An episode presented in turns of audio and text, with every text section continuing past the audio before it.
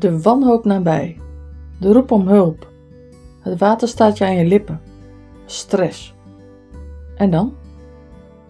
Goedemorgen allemaal. Dankjewel dat je luistert naar de dagelijkse podcast van Atelier het Baken. Mijn naam is Tini Lebrink.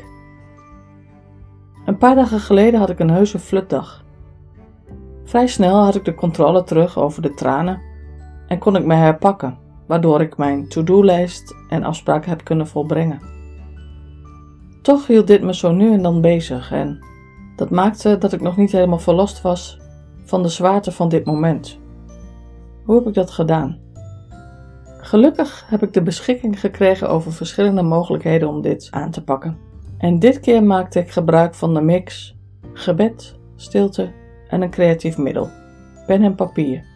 Een kleine 36 uur na de storm van die ochtend zat ik me voor te bereiden op de minikerkdienst. Een moment van stilte en reflectie gaat hieraan vooraf.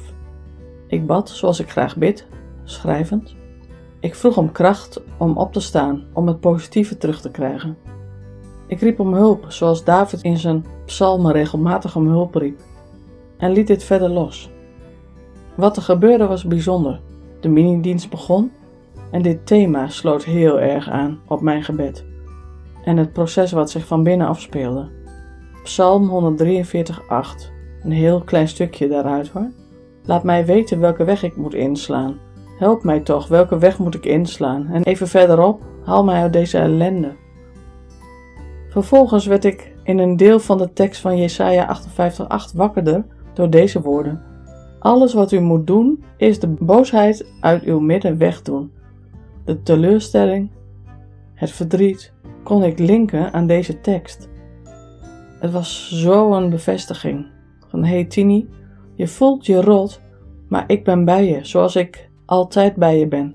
Zoals ik altijd al bij je was, zoals ik altijd bij je zal zijn.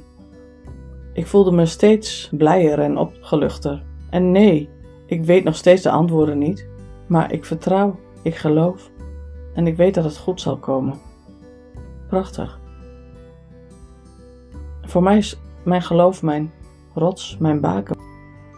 Hoe is dit voor jou? Is dit voor jou ook zo of is het anders? Maak er een mooie dag van. God zegen voor jou en je geliefde. Tot morgen.